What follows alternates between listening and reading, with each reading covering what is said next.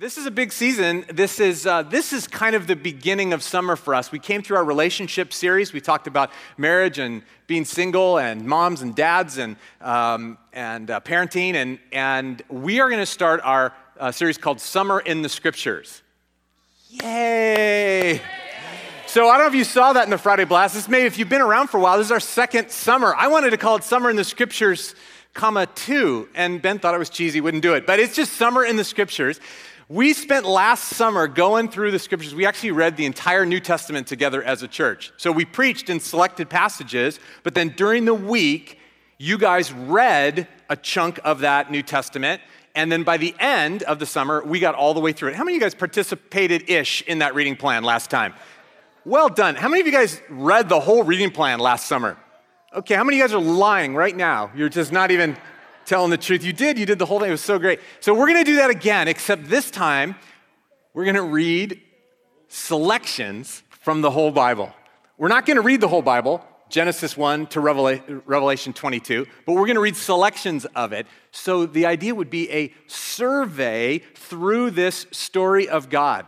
And then we're going to preach on the sections that we read. So here's what, we, here's what I have for you. If you're on the far aisles, reach down and there's a stack of papers underneath your chair on the far aisles. If you're the last person on your row, and pass them to the center. And here's a paper copy of our reading plan. So I want you to grab one of those, even if you uh, have access to it electronically and you may have seen it already on the Friday email blast. Grab one of these, pass those toward the center. Yep, right across the aisle. Thank you. This is like school. Isn't this fun?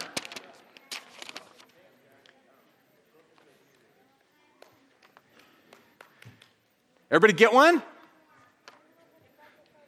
Okay, raise it up in the air so I know everybody has one. Raise your Oh, that's awesome. Okay, good. Look at that. So here's our summary in the scriptures, the story of God, and you can see top left-hand side, Monday, tomorrow is June 29th, and the passage we're going to read is what? Genesis 1 through 3. And if you scan down through the six days of reading, we're taking a break just like God on the Sabbath. But if you scan down through the six days of reading, you see that there's readings in Genesis, Genesis, Genesis, Genesis, big book, important book. Exodus, then there's a chapter in Leviticus, a chapter in Numbers, a chapter in Deuteronomy. And then you see on July 5th, the sermon is on the Pentateuch or the Torah, which is the technical word for those first five books in the Bible. And we're going to talk about what are in those books, where they came from, what time in history we're talking about, who are the characters in there, what was God thinking about putting those first five books in there, and how they fit in the whole story of God. Boom, first five, Pentateuch, Torah, and then we're going to go into the next, and you see the historical books and so on. So we'll be reading selections and then having a sermon from one of those passages and on that kind of era in history because we want to get a big picture of this story of God. What is this Bible? What are these parts of it? And how do they fit in? Does that sound like something you want to do? Do you just want to be a part of that? Seriously, why would you say no right now? That'd be so rude. You'd be like, no, I'm out. So, uh, all right, how many of you guys right now already have said, oh, by the way, you are going to be able to find this on the Friday email blast. If you get it, there's a link so you can pull up a PDF and you'll see it right there on, our, uh, on the web page. You can get that. Um, and so if you want it electronically, you can find it there. Also on our uh, Facebook page, you'll see daily reflections from a staff person and the passage that you're to read that day. So you can find that every morning. And then also on our website, on the banner on our website, you'll be able to click the sermon series Summer in the Scriptures, and the reading plan will come up for you. So you'll get to find it every day, no matter what happens, and then you'll be able to read. How many of you, how, somebody right now is like, this is a great idea and I'm doing it. How many people, like, I want you to pray about it. How many, you're gonna do it? You're, you're gonna do it for sure? Come here, Joe. I want you to, I wanna introduce you to everybody. You're like, why do you do that? Why, do people, why do you raise your hand? This is, okay, there's a microphone way over there, but I just, tell us your name. Tell us your name. Joe Banvard. Joe Banvard. She's become a dear friend of mine, and she's a member of our church. And uh, Joe, have you ever read through the entire Bible before? No. Really? I'm so excited for you. The entire thing. Yeah, okay, well, you're not going to read the entire thing. It's going to be selections. But you have a sheet, you're going to do it. And now here's what I want to do. I also want to give you, because you're probably an electronic Bible verse person as well, this is, this is my gift to you. This is what you put on your study desk. This is a chronological life application Bible. It has the funnest tools. Anybody have one of these deals? It has the funnest tools and charts and descriptions and uh, we'll expect a full report in the morning from you. No, we're gonna we're gonna be supportive of you with all the grace in the world as you do your reading plan Let's support Joe. She's going to be reading this week. Yeah, give her some love. Okay. All right. Okay, we'll have giveaways too. And the thing is, everybody gets to be honest, and everybody, whenever you say, Oh, I like this idea, sometimes we'll love on you and call you up front. That's just how it works around here. Welcome to the family. Okay. Um, who needs extra prayer because they want to do it but don't think they can succeed? Who needs that prayer? All right, Lord, have mercy on you guys. Let's do it. Here's the, here's the thing about the grace with this is if you fall behind, some of you are such red hot students that you'll try to go catch up, and then you'll be 18 chapters behind and you'll feel under the pile, and the shame and the guilt will overwhelm you. I'm releasing you in the name of the Father and the Son and the Holy Spirit. That when you get behind, just pick up right there that next day and move on. That's how God treats us anyway, right?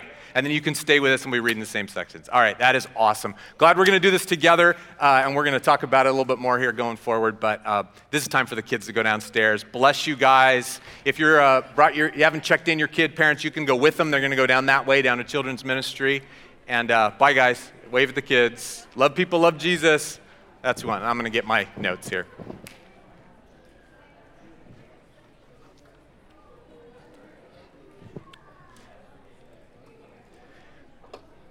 Any of you have a kid that came to VBS and is totally cranky and tired and done?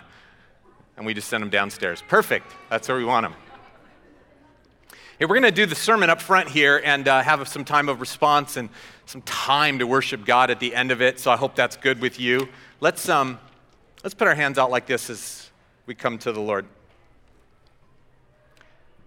God, this is our symbol of receptivity. That our hands are out and our palms are up turned upward.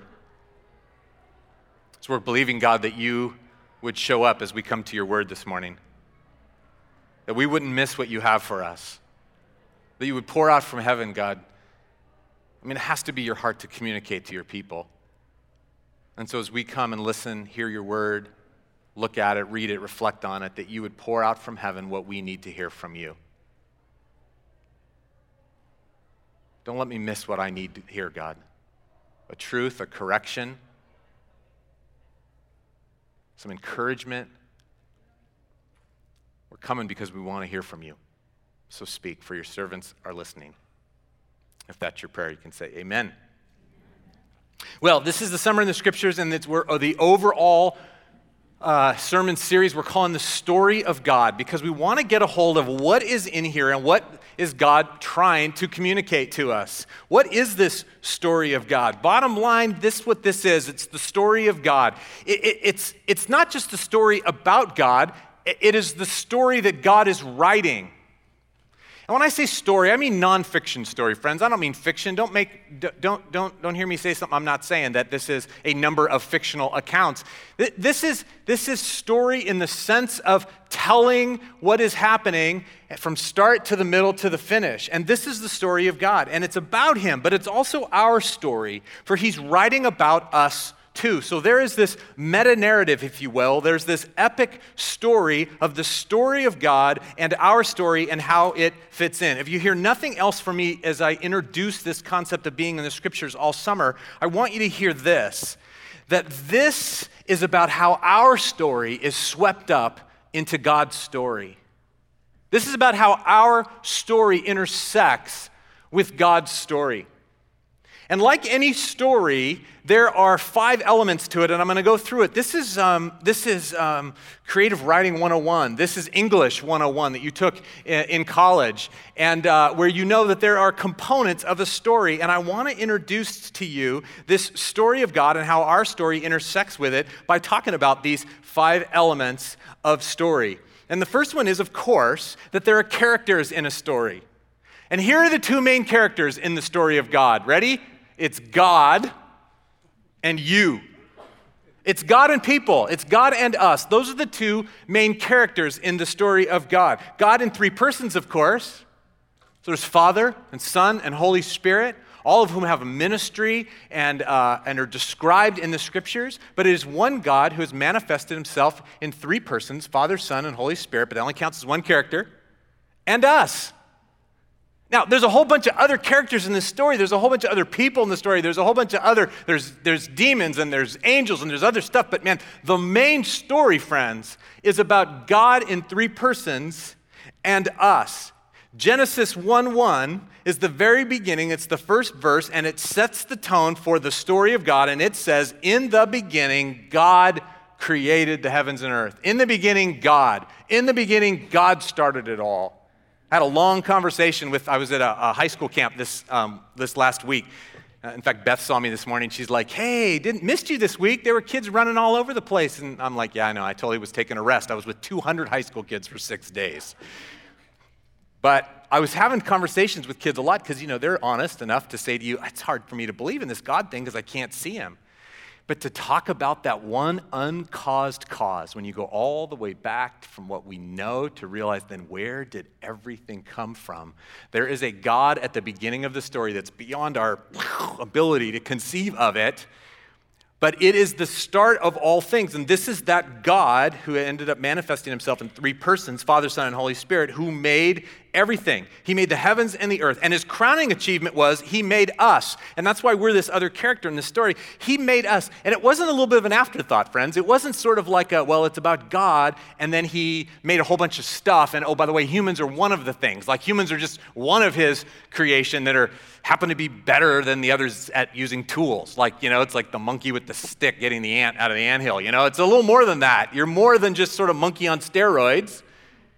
We're his crowning achievement. That first chapter in Genesis says toward the end of the chapter, then God said as he was creating the world, let us make mankind in our image, in our likeness, so that they may rule over the fish in the sea and the birds in the sky, over the livestock and all the wild animals, and over all the creatures that move along the ground.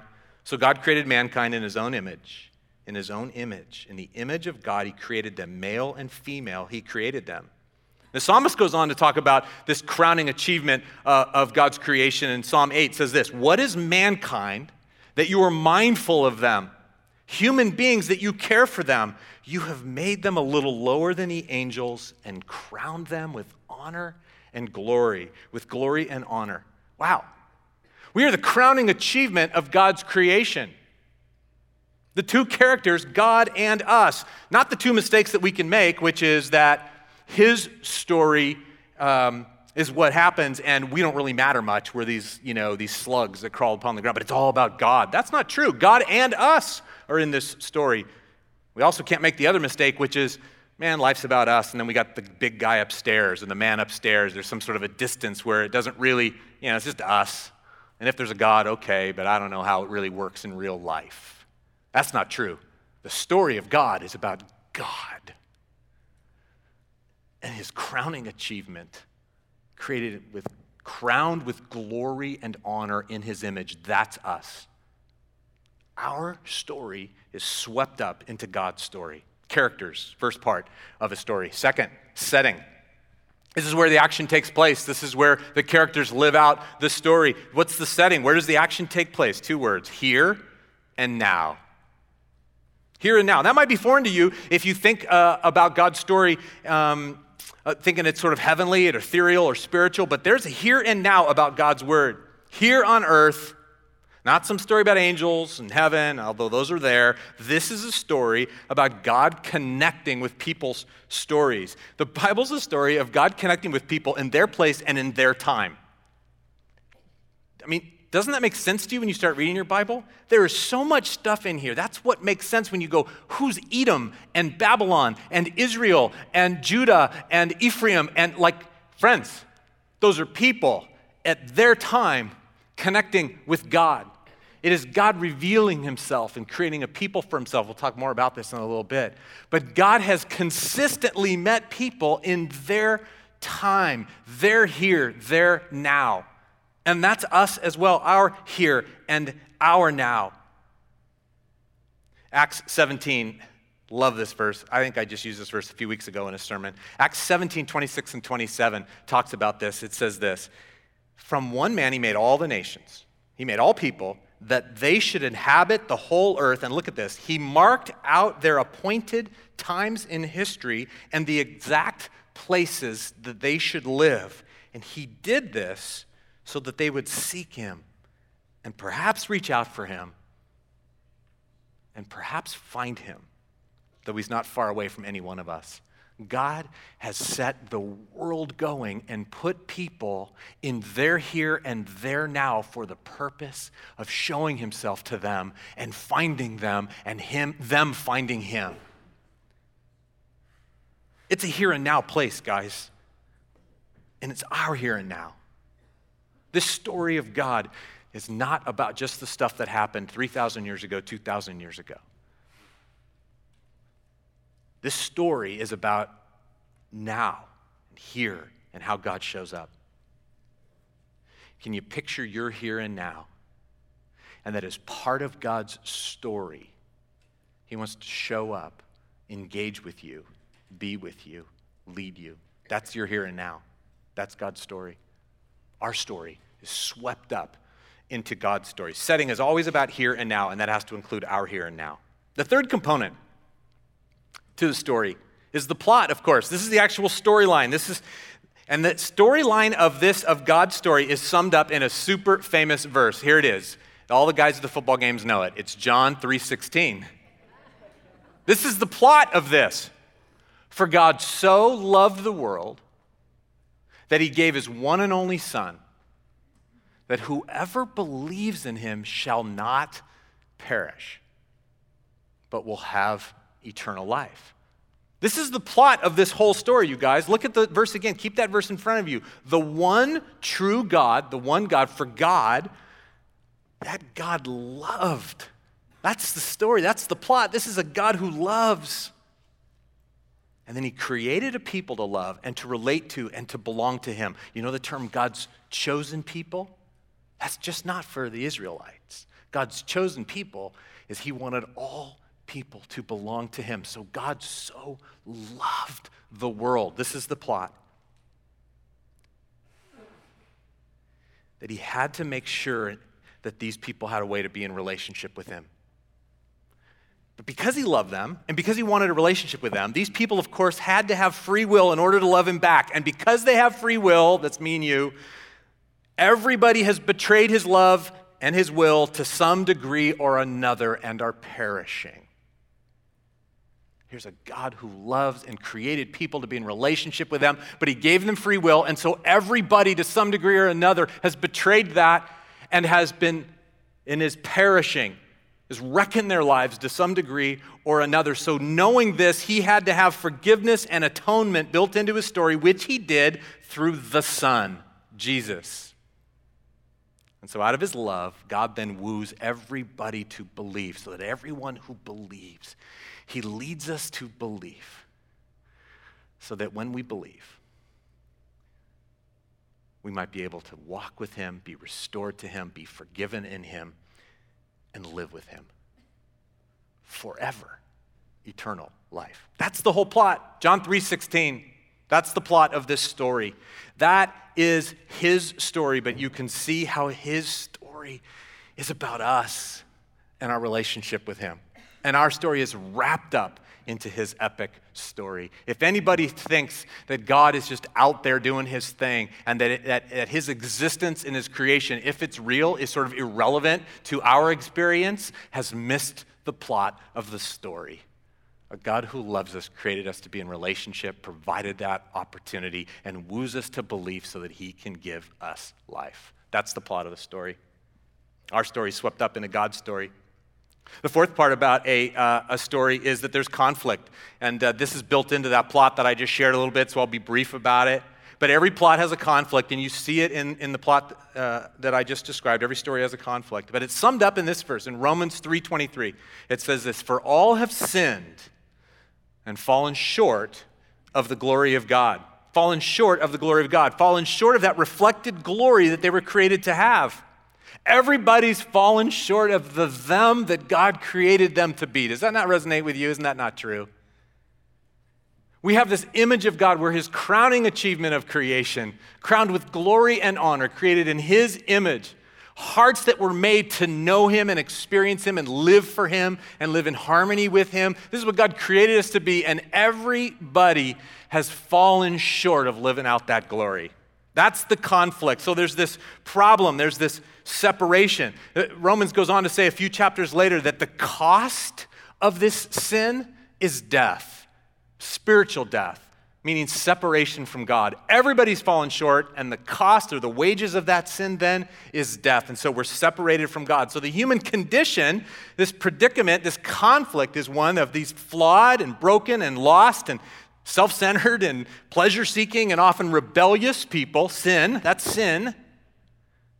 These sinful people looking for a solution somehow in life, grasping for what they know somewhere deep down inside life could be or should be. That's our predicament. That's what people are about. Listen, I don't look at the world in all its lostness and all its brokenness and go, what losers, what rebellious sinners, ah, they're fire and brimstone. like, no, you know, everybody in the world is looking for love in all the wrong places. But God has put eternity in their hearts, the scripture says. And He's seeking them and wooing them, and He's made them to be crowned with glory and honor. And everybody, in their own way, as lost and selfish as they can be sometimes, is actually searching for life. And God has offered it. So, our heart and our compassion for everybody in the world that is seeking is right in line with the story, but that's the conflict. Everybody is being separated from God. And the scriptures teach then that with this free will, with our flesh, with a collective pull of a lost and broken culture, with an enemy named Satan, that's a whole other story. Those things conspire to make that search a difficult one. Does that not explain some stuff about how the world works and about how you have operated? That there's a brokenness and a lostness in our search for life. That's the conflict prodigal sons and daughters, every one of us. Our story, our lostness is swept up into God's story, but the final part of a story, of course, is resolution. And that's the good news in this plot that we talked about already. That while we've all sinned and fallen short, God has made a way. Come on now, church. If you were, a, God has made a way. I was the president, I'd sing Amazing Grace. Have you seen, did you see that? I mean, I don't care how cynical you are, and I hope you're not cynical at all. There's a longing in every heart for life. There's a longing for eternity. There's a longing to live the glory and honor that we were created to live. Anyway, and there's a solution. God has made a way. Ephesians 2, look at these great verses. But because of his great love for us, God, who is what? Rich in mercy, made us alive with Christ even when we were dead in our transgressions. There's the resolution to the conflict. The conflict is sin has caused separation from God. The resolution is he has made us alive with Christ. It is by grace you have been saved. I love that word. Is it too old fashioned to me to love that word? Come on. We've been saved. We've been rescued from the situation where we could not know God, could not live the life that we were created to live because of our sin. And Jesus has come and made a way.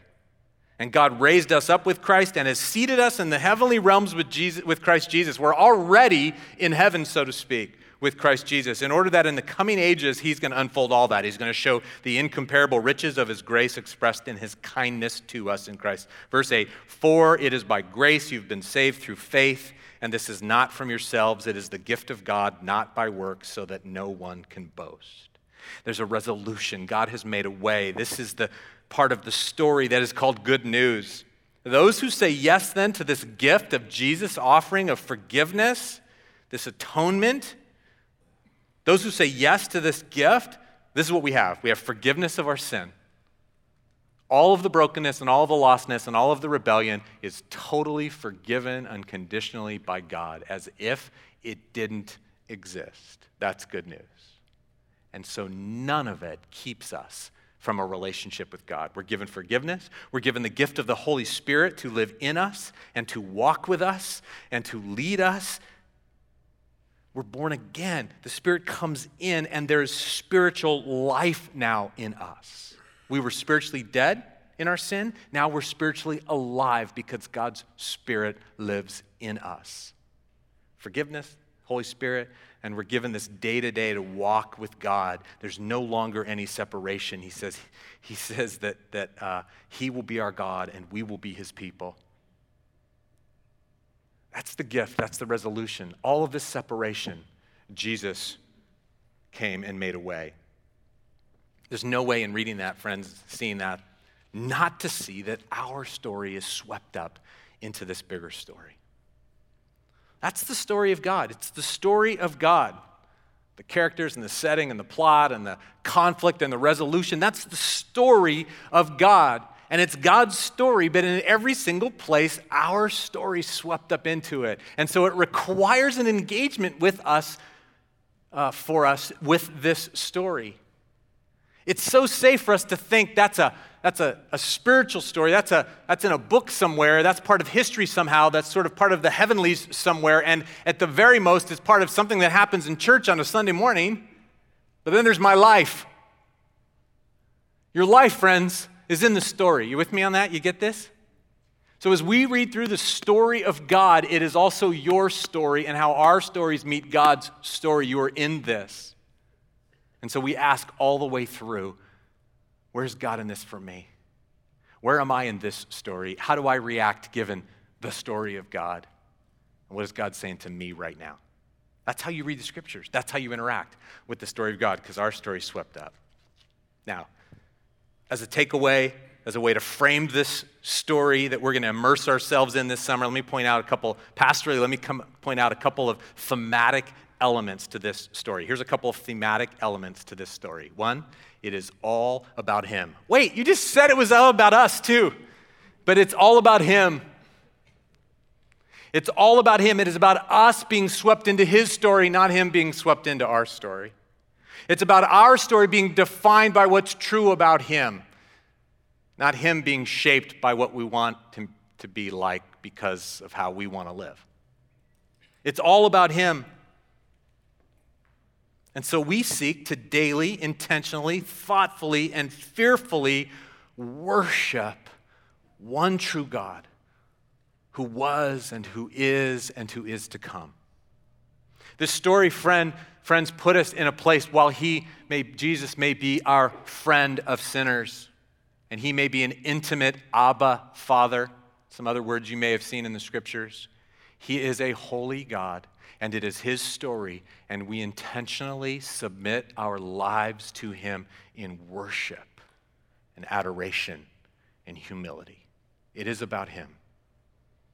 And so when we read His story, one of the things we get a hold of is my this world is about Him because the story is about Him, but my life is about Him, so my today is about Him. Everything I have for everything you are, God. That's a daily reaction to this story. It's about Him. Second thematic element that is in here. And by the way, you can't read this without seeing that it is, it is all about Him. It starts with how He created, in power, He created everything that there was, and it ends with that one day He will make all things right and He will come. I mean, it is, starts and ends with Him. Second thing, He will never let you go. he will never let you go. That's in this story. That's a thematic element in there. He is going to pursue you and everyone else. That's what he does. He comes after you with this father heart because he knows who you were made to be, and it was his longing to be in relationship with you, and he will never let you go. And so many of us have in our stories this idea that we walked away from God and we spent a lot of years ignoring God, not living with Him, hiding from Him. You, know, you can't hide from Him. You know, he, he can't let you hide from Him. He pursues you. Does anybody, does anybody have a testimony in the church today where God has pursued you and been relentless? Come on now. Yep. Will not let you go. That's in this story. And it's out of love and passion to see you restored to who you were created to be. He will never let you go. He will never forsake you. He will be present. He is with you. He sees you.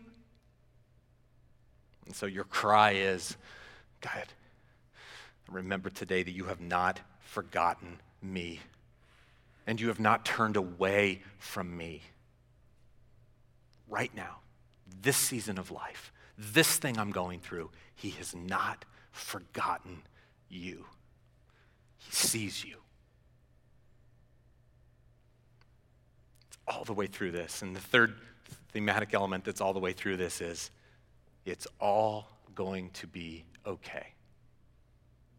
It's going to be okay. He is mighty to save, the scriptures say. His arms are not too short to rescue his servants. It is going to be okay because of his great love for you, God, because of his great mercy for you, because of his grace and his forgiveness over you, because of his glorious power, no matter what we face, no matter what season we're in, one day, sooner or later, we're going to be able to sing with the believers throughout the centuries It is well. It is well with my soul.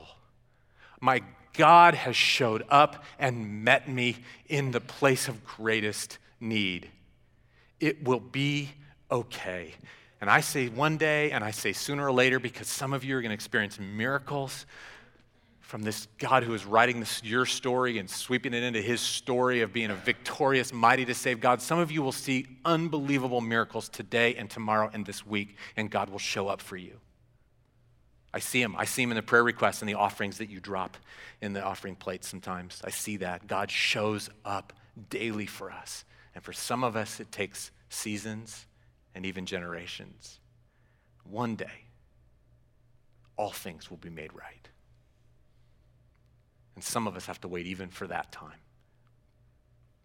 But in anticipation of that, in faith of that, living to what we know to be true in the story, we still say right now in the midst of it, knowing it's coming, it is well.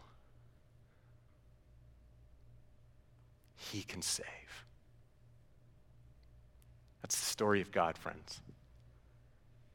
And yet it's our story. Our story is swept into the story of God. I think a rich time.